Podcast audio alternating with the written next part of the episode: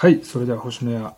ミーティング事前打ち合わせを始めていきたいと思います。こんにちは、星のやのまさるです。先日星のやでですね、NFT のことを話していて、アート、アートだったりデザインの話をしていたんですけれども、その話の中でですね、山ちゃんに、僕は、私まさるは、アーティストじゃないっていうような趣旨のことを言われてしまったんですけども、いやいや待ってくれ山ちゃんと、私はアーティストであるということが言いたいですね。おいおいおい、じゃあ、まさるさんと、何を自分がアーティストというんだったら何をアートしているんだいっていうことになると思うんですけども、まあ、その前にちょっとアートのアートとは何ぞやっていうのを説明させてください。アート、まあ、アートとデザイン、まあ、よく一緒にされがちなんですけどアートとデザインっていうのがあってで、そのアートとデザインの違いは、アートは作り手であるアーティストが自分の中にある思考を表現するもの、または表現の行為であり、デザインはクライアントの課題解決であることです。またデザインには必ず報酬が発生しますが、アートには必ずしも報酬が発生するわけではありません。ま、こんな感じですね。こちらビジネスの限界はアートで超えろっていう増村武さんの書籍のから参照させてもらってるんですけども、まあ、こんな感じでアートとデザインには違いがあるんですよね。とかもう亡くなってしまったグラフィックデザイナーの亀倉優作氏は生前デザインとアートの違いをこんな風に述べてました。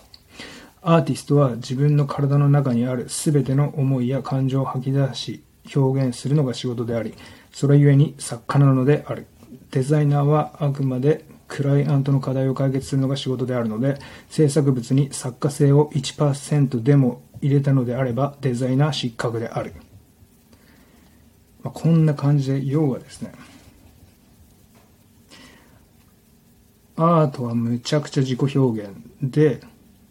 デザインはもうとにかくクライアントありきで、クライアントさんの期待に応えるだとか、クライアントさんの問題を解決するっていうのがデザイン。そんなことを踏まえた上で、お待ちかね、私が、私の作品名を発表したいと思います。え、誰も待ちかねてない、待ちかねてないとか言わないでくださいね。大人なんだから。待ちかねてた体でお願いします。私がアートしているもの、それは星の矢です。だから私はアーティストであるっていうか、我々はアーティストであるですね。正確には。だから山ちゃんもアンナちゃんも星の矢っていうアートを作っているアーティストだと思っています。じゃあなぜ星の矢がアートかというと、もう全然まずクライアントなんていないんですよね。まあ山越、地元山越を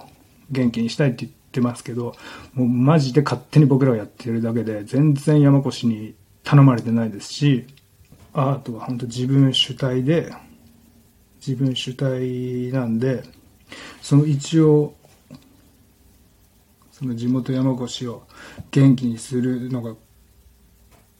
課題解決っぽいような感じはしますけど、それも本当星野が勝手に言ってるだけで、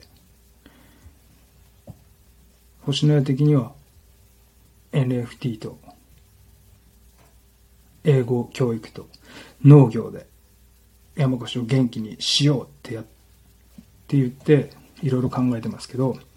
当の山越にとってはありがた迷惑、甚だしいかもしれないですし、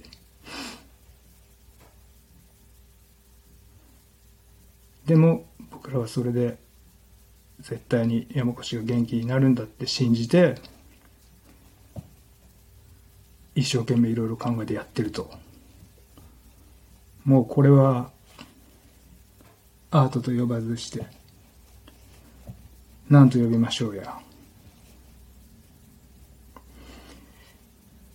まあ、ただアートは